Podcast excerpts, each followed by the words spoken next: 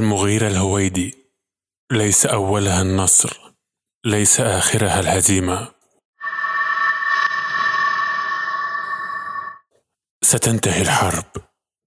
في صباح لا يختلف عليه اثنان. ستواصل الأعشاب نموها تحت الركام. وستطير العصافير أمام عيون القطط غير أبهة بما حدث.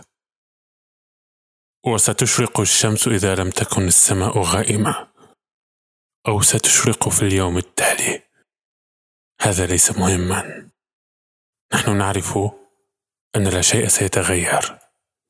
أعني ربما سنعرف هذا لاحقا. وأن انتهاء الحرب لا يعني بداية جديدة. ستنتهي الحرب. وسيخرج الناس إلى الشوارع.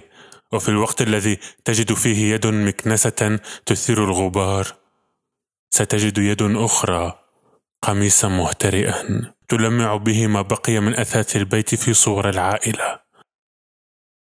سيكون هنالك أطفال يفتشون بمرح عن فوارغ الرصاص وعما يصلح أن يكون بندقية.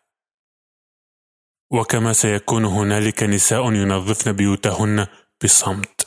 سيكون هناك رجال يدخنون ويتحدثون بصوت عال عما يجب فعله.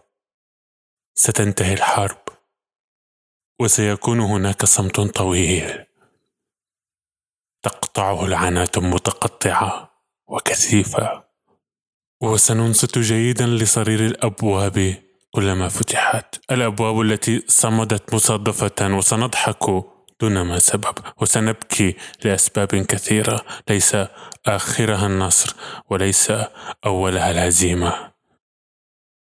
ستنتهي الحرب وسيكون الليل قاسيا أيضا. عندما لا يكون هنالك متسع للحديث عن حياة قادمة وعندما لا تجد الأم أغطية تكفي للجميع. أو زجاجه حليب معقمه عندما ينظر الأب إلى باب البيت ويفكر بالأشجار التي أهدر تحت ظلالها انتظارات كثيرة. ستنتهي الحرب. وسنجد حانة تقدم النبيذ وسحابة من دخان السجائر وتلفازا صامتا يقدم نشرة مفصلة للأخبار وشجارا عند بابها لا تلتفت إليه. وامرأة بساق واحدة ومكياج رخيص تمضغ العلكة ثم تبصقه في وجه بائع اليانصيب سنشرب كثيرا تحت ضوء أصفر. وأسلاك تتدلى من السقف كمشانق صغيرة.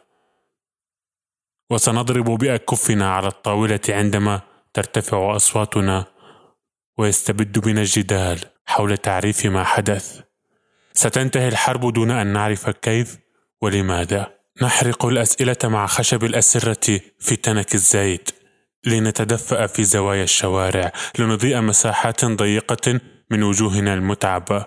وعندما يتناهى إلى مسامعنا صوت بكاء طفل وضحكة عاهرة سنضحك. هذه المرة لسبب واضح وسنبكي بعدها لأسباب كثيرة. ليس آخرها النصر وليس أولها الهزيمة.